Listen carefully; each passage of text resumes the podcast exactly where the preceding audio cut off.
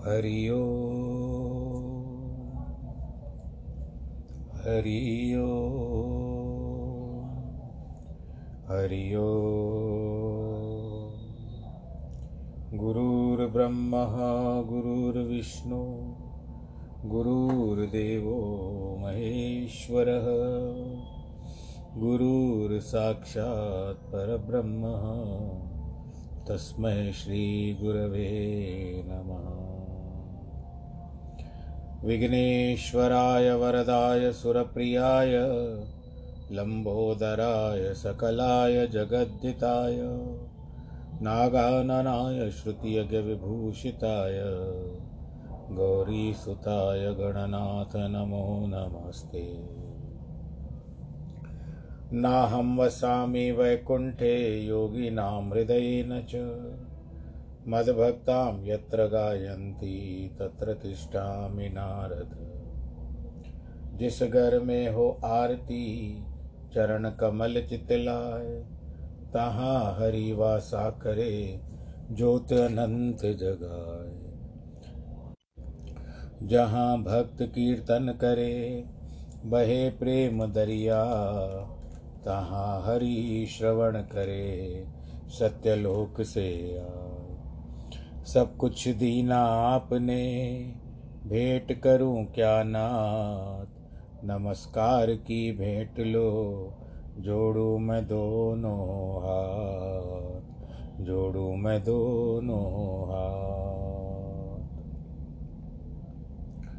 शान्ताकारं भुजगशयनं, पद्मनाभं सुरेशं, विश्वाधारं गगनसदृशं मेघवर्णं शुभाङ्गं। लक्ष्मीकान्तं कमलनयनं, योगिवृद्धानगम्यं। वंदे विष्णुं भवभयहरं सर्वलोकैकनाथं। मङ्गलं भगवान् विष्णु, मङ्गलं गरुडध्वज, मङ्गलं पुण्डरीकाक्ष मङ्गलाय स्तनोहरि सर्वमङ्गलमाङ्गल्ये शिवे सर्वार्थसाधिके, शरण्ये त्र्यम्बके गौरी। नारायणी नमोऽस्तु नारायणी नमोऽस्तु नारायणी नमोऽस्तु ते। श्रीराम जय राम जय जय राम। श्रीराम जय राम जय जय राम। श्रीराम जय राम, जय जय राम। श्रीराम जय राम, जय जय राम। श्रीराम जय राम, जय जय राम। श्रीराम जय राम, जय जय राम। प्रिय भक्तजनों, भगवान राम की भक्ति करते हुए अब हम उनके चरणों में फिर से हाजिर हो जाएँ, अपनी उपस्थिति दर्ज कराएँ और उनकी जो ये कथा चल रही है जिसका रसास्वादन हमारे करना कर्ण जो कान है वो कर रहे हैं और इनके द्वारा भीतर मन में जा रही है। मन में राम तन में राम रोम रोम में राम रे। राम जगत में कर ले, जगत में प्यार। तो रोम रोम में राम है। अगर रो को ऊपर का ओ निकाल दे तो राम हो जाता है।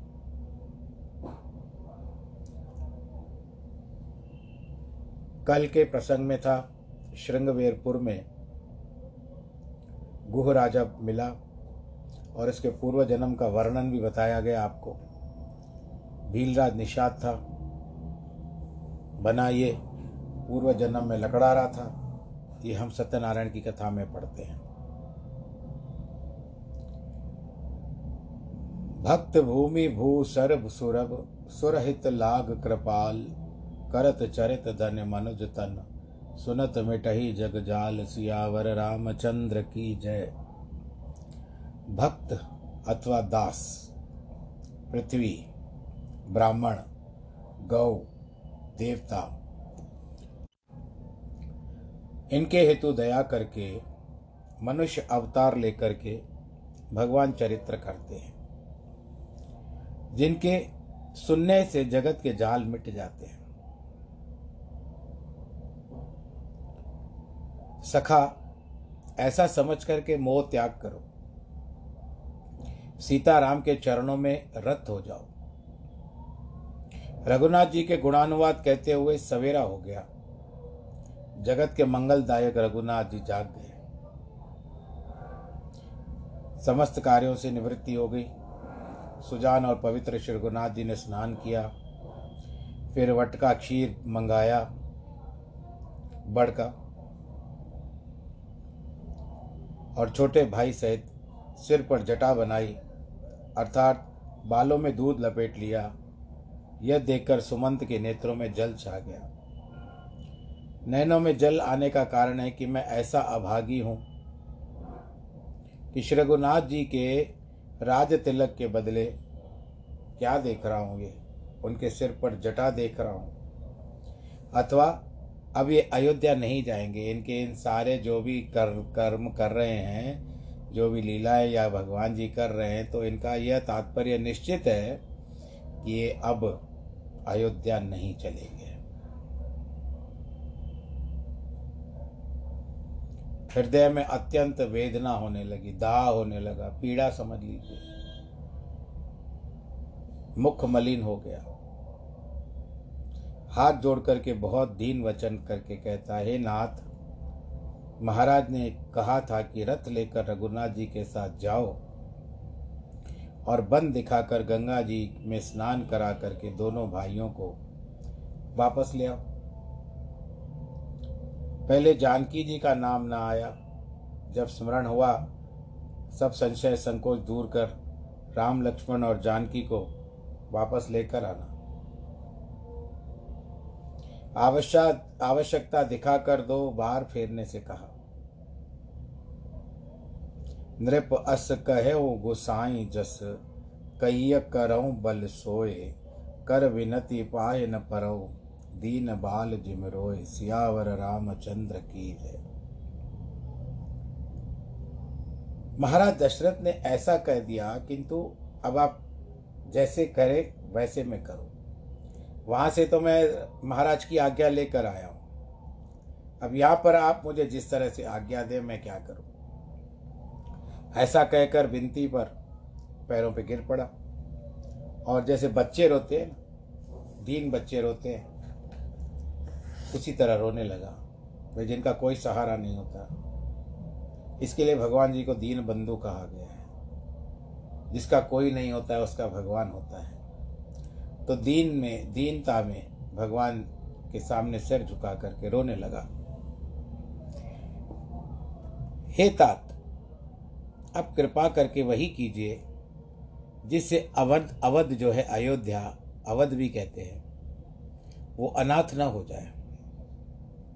अनाथ कहने का भाव कि तुम बिना राजा नहीं जिएँगे।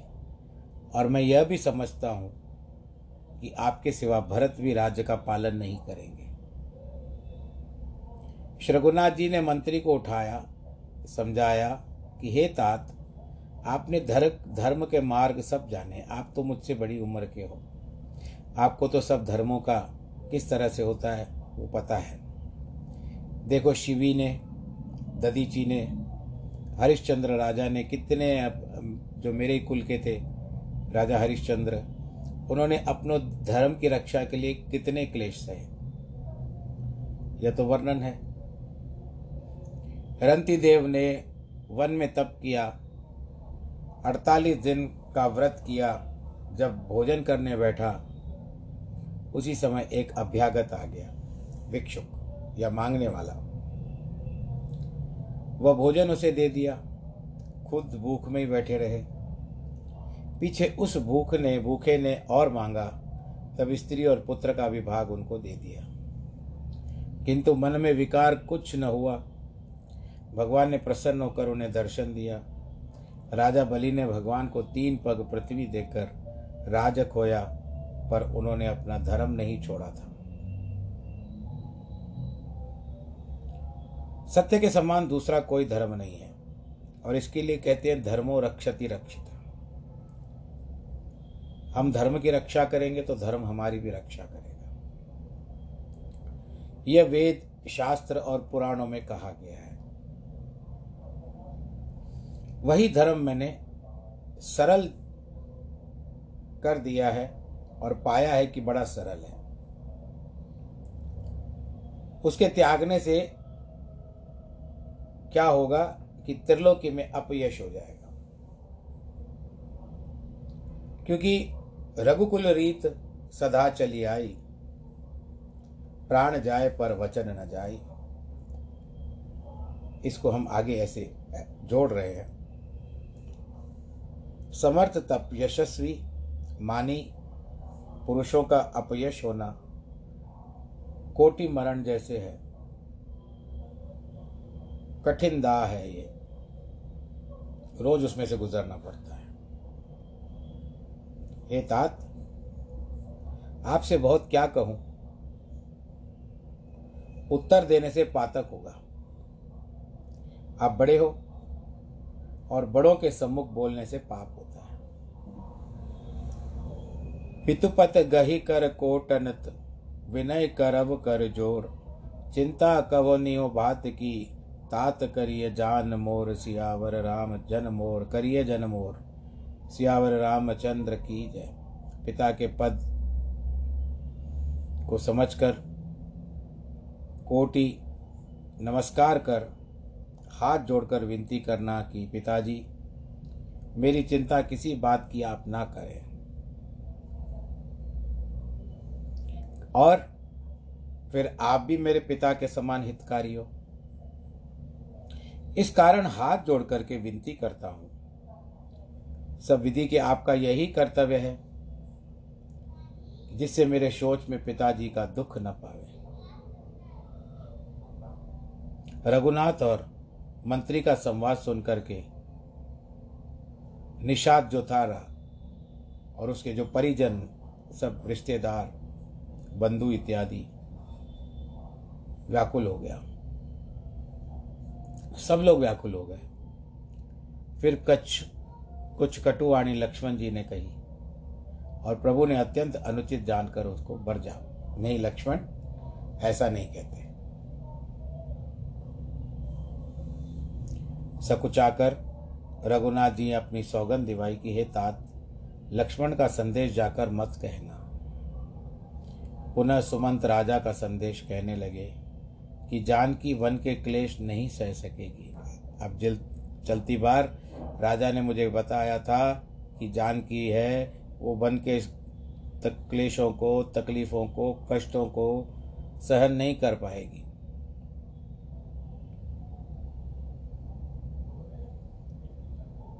जिस प्रकार जानकी अयोध्या फिर आवे, हे रघुनाथ जी, वही आपको करना उचित है। नहीं तो मैं सर्वथा अवलंबन बिना नहीं जीऊँगा। जैसे जल के बिना मछली नहीं जी सकती।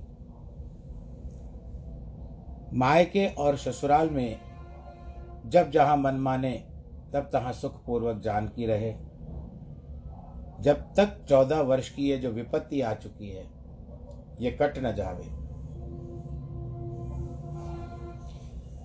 आरत और प्रीति से जिस प्रकार महाराज ने विनती की है, आरत भाव कहते हैं जब हृदय से आत्मा से आवाज़ निकलती है। जिस तरह से हाथी ने भगवान को बुलाया था, गजेंद्र ने श्री हरि को बुलाया था, उसी के कारण, उसका दुख हरण करने के कारण भगवान जी का नाम हरि हो गया। और दूसरा, द्रौपदी ने पुकारा था। आरतवाणी से। तो आरत और प्रीति से जिस प्रकार महाराज ने विनती की है, वो मुझसे कही नहीं जाती। कुछ जो भी उन्होंने कहा, मैंने पूरा तो नहीं बता सका हूँ, आपको केवल सारांश के रूप में बता रहा हूँ। पिता का संदेश सुनकर रघुनाथ जी ने जानकी को अनेक शिक्षा दी। सास, ससुर, गुरु, प्रिय परिवार, इन सब का दुख जो तुम कम कर सको तो कम हो सकता है, मिट सकता है। पति के वचन सुन करके जानकी बोलती, कहती है कि हे परम सने स्नेही प्राणपति, मेरी बात सुनिए। हे प्रभु, तुम दयामय सब जानने वाले हो। भला शरीर को छोड़कर कई छाया रह सकती है। अर्थात नहीं रह सकती। घाम सूर्य को छोड़ करके कहाँ जाए? धूप सूर्य को छोड़ करके कहाँ जाए? गर्मी। और चंद्रमा को छोड़ करके चांदनी कहाँ जा सकती है? भाव यह है कि जो ये सब त्याग कर सके तो मैं आपकी छोड़कर अयोध्या चली जा सकती अगर धूप या गर्मी सूर्य को छोड़ सकती है, चांदनी चंद्रमा को छोड़ सकती है, वो त्याग कर सकते हैं तो मैं अवश्य ही आपके कहने के अनुसार मैं जाती हूँ। पति को प्रेम से विनय सुनाकर मंत्री से बड़ी प्यारी वाणी में कहती है कि तुम पिता और ससुर के समान हितकारी हो, और मैं जो उत्तर देती हूँ तो फिर अनुचित है। आरत वश सन्मुख भय हूँ विलग्न मानव तात, आरज सुत पद कमल बिन। वाद जाय जहाँ लगत नाथ लगनाथ सियावर रामचंद्र की जय। दुख के वश सन्मुख हुई हूँ हे तात विलग न मानना। आर्यपुत्र के पद कमल के बिना सब संबंध वृथा है। आर्यपुत्र यानी भगवान राम जी को कह रही है वो। उनके चरण कमलों का ही आसरा मेरा जीवन है। उनके चरण कमल ही मेरा जीवन है। और आसरा भी वही है। बाकी मेरा सब संबंध वृथा है। पिता के ऐश्वर्य की शोभा भी मैंने देखी है। राजाओं में मुकुटमणि, जो राजा, वे भी उनके सिंहासन पर अपना सिर निभाते हैं। क्योंकि मेरे पिताजी जो है, वो विदेह राज है। सुख निदान ऐसे मेरे घर पिता का घर है, परंतु पिया बिना अच्छा नहीं लगेगा। और ससुर जो है चक्रवर्ती, श्री अवध के राजा हैं, जिनके चौदह भुवन में प्रभाव प्रकट है। कितना बड़ा नाम है उनका। दूर दूर तक चौदह भवनों में उनकी गिनती की जाती है। जिन्हें राजा इंद्र आगे होकर लेता है, आधा सिंहासन पर बैठने को देता है कि महाराज आप मेरे साथ विराजमान हो जाओ। ऐसे तो ससुर और अयोध्या के समान निवासी, प्यारे, कुटुंबी, माता के समान सब सासू की भलाई करने वाली है। परगुना जी के चरण कमलों के पराग पराग कहते हैं धूल को। धूल के बिना मुझे कोई स्वप्न में भी सुख नहीं दिखता। दुर्गम मार्ग कठिन। वन, भूमि, पहाड़, हाथी, सिंह बड़ी बड़ी नदियाँ, तालाब, कोल, किरात और भीलों की जो जाति है, कुरंग, हरिण, विहंग, पक्षी, मुझे प्राणपति के संग सब सुख देंगे। ये साथ रहेंगे तो मुझे किसी भी प्रकार का कष्ट नहीं होगा। सास ससुर सन मोर होती विनय करब परिपाय, मोर सोच जन करिय कछु। मैं वन सुखी सुभाय, सियावर रामचंद्र की जय।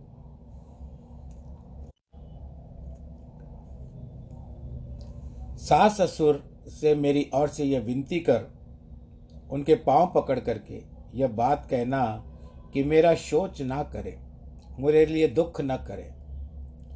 मैं तो पति के साथ स्वभाव की ही सुखी हूँ। प्राणनाथ रघुनाथ जी और प्रिय देवर लक्ष्मण सहित जो वीरों में अग्रगण्य है, जो आगे ठहरते हैं, वीरों में, पंक्ति में आगे ठहरा सकते हैं। धनुष तर्कस धारण किए हुए हैं और ये हमारे संग चल रहे हैं। मार्ग में परिश्रम, दुख प्रम मेरे मन में कुछ न होगा। मेरे निमित्त भूल कर भी आप सोच मत करना, दुख मत करना। सुमंत जी, जानकी की शीतल वाणी सुनकर के ऐसे व्याकुल हो गए, जैसे सर्प की मणि छिन गई। नेत्रों से कुछ सूझता नहीं है। कान सुनते नहीं है। कुछ कह भी नहीं सकते हैं। इतनी व्याकुलता छा गई है। न नेत्र देख, देखने के बाद भी कुछ कर नहीं पाते हैं। मुख चल नहीं पाता है, वाणी से कुछ निकलता नहीं है कानों में कुछ सुनता नहीं है। फिर रघुनाथ जी ने उनको फिर से बहुत समझाया। परंतु उस पर भी छाती जो थी, शीतल नहीं हो रही थी। अनेक यत्न संग चलने के लिए किए। रघुनाथ जी ने उचित उत्तर दिए कि तुम्हें महाराज को छोड़ना उचित नहीं है। तुम्हें हमारे साथ चौदह वर्ष रहने भी नहीं कहा इत्यादि। राजा ने कहा है हमको, आपको नहीं कहा है मेरे हमारे साथ चौदह वर्ष बिताने के लिए। रघुनाथ की आज्ञा नहीं मेटी जाती, कर्म की गति कठिन है, कुछ नहीं बसता, बसाता। राम लक्ष्मण जानकी के चरणों में सिर निभा करके सुमंत पीछे लौटा, जैसे वणिक, जिसको व्यापारी भी कहते हैं, अपना सब कुछ धन गंवा करके चले जाते हैं। रथ हा के ओ हय राम तन हेर हेर ही नाई, देख निषाद विषाद वश। दुनहि शीश पछताए सियावर रामचंद्र की जय। रथ हाका।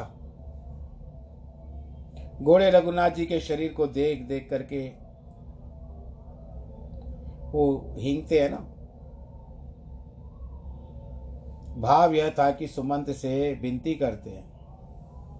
कि इस सांवली सूरज से हमारा वियोग मत कराओ। यह चरित्र देख करके निषाद और उसका सारा परिवार बहुत दुखी हो गया।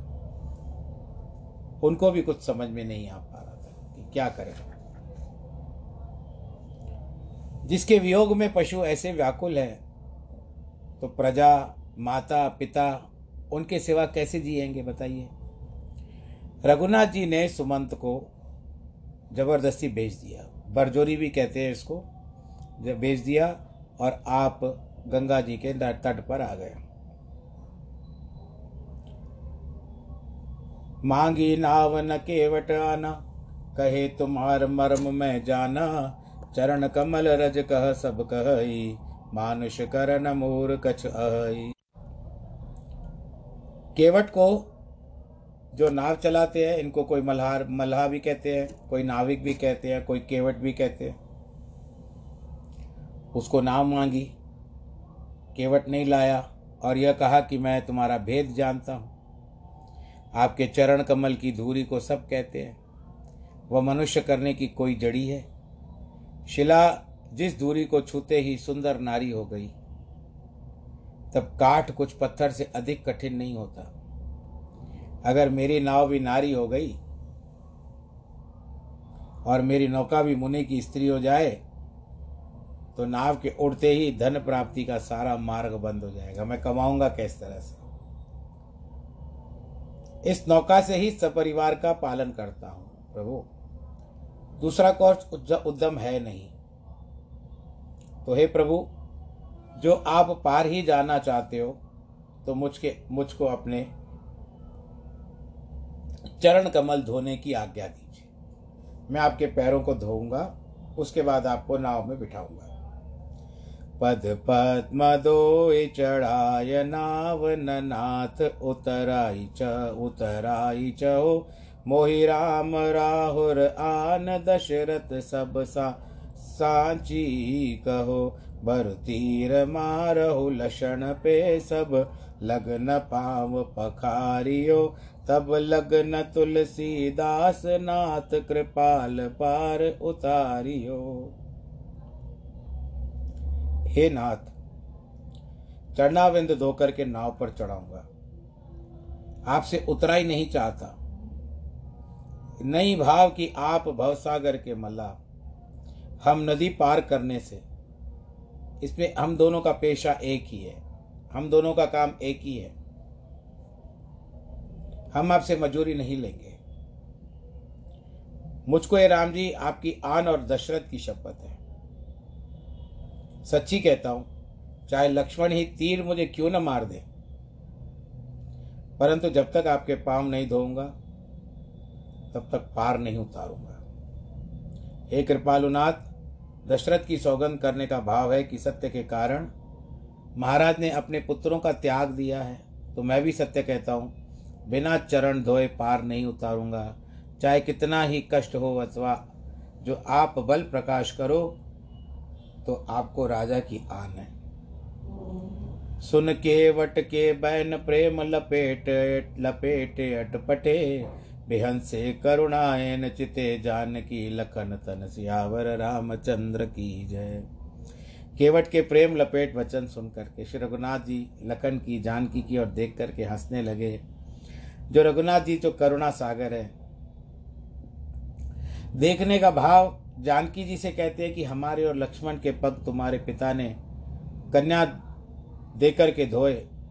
सो वह सेंत मत, होना धोना ही है, चाहता है। वह तुम्हारी सेवा में हिस्सेदार बनना चाहता है। मतलब यह कि हम तो निषाद से चतुर जानते थे, निषाद को चतुर जानते थे, परंतु उसके नौकर चाकर भी बहुत चतुर हैं। यह कि हमारे चरणों में ऐसी प्रेम है कि ऐसे भी है, अथवा इस कारण देखते हैं कि तुम दोनों एक चरण के उपासक हो तो यह गति पाई यह दोनों चरणों के उपासनों से किसकी गति किस गति को प्राप्त होगा? कृपा सिंधु, कृपा सागर भगवान श्री राम जी हंस करके कहते हैं, वह करो जिससे तुम्हारी नाम ना जाए भाई, तुमको जो उचित लगे वो करो। जल्दी जल ला करके पाँव धो, और हमको देरी हो रही है, जल्दी हमको पार उतार दो। जिसका नाम एक बार स्मरण करके मनुष्य भवसागर से पार उतर जाते हैं, वह कृपालु केवट निहोरा करते हैं, जिन्होंने वामन अवतार में जगत के तीन पद से ही थोड़ा किया था। क्या होगी इन चरणों को, चरणों की महिमा बताइए। प्रभु के पद नखों को देखकर गंगा जी अपना जन्म स्थान जन्म जान स्थान जानकर प्रसन्न हुई। प्रभु के वचन सुनकर के मती से मोह को खींचती हुई, अर्थात गंगा जी को संदेह हुआ, कदापि केवट वचन सुनकर प्रभु क्रोध में होकर के हमें उलांग न जाए तो हम स्पर्श न कर पाएँगे। सो वह मोह दूर हुआ। जब रघुनाथ जी का चरण स्पर्श हुआ गंगा के नदी से, गंगा के जल से, अथवा यह जो रघुनाथ जी ने कहा हो तो विलंब उतारो पारो। हमको देर हो रही है, हमको जल्दी पार उतार दीजिए। यह वचन सुनकर गंगा जी ने जाना कि हमारे निकट से वेग जाना चाहते हैं। इस कारण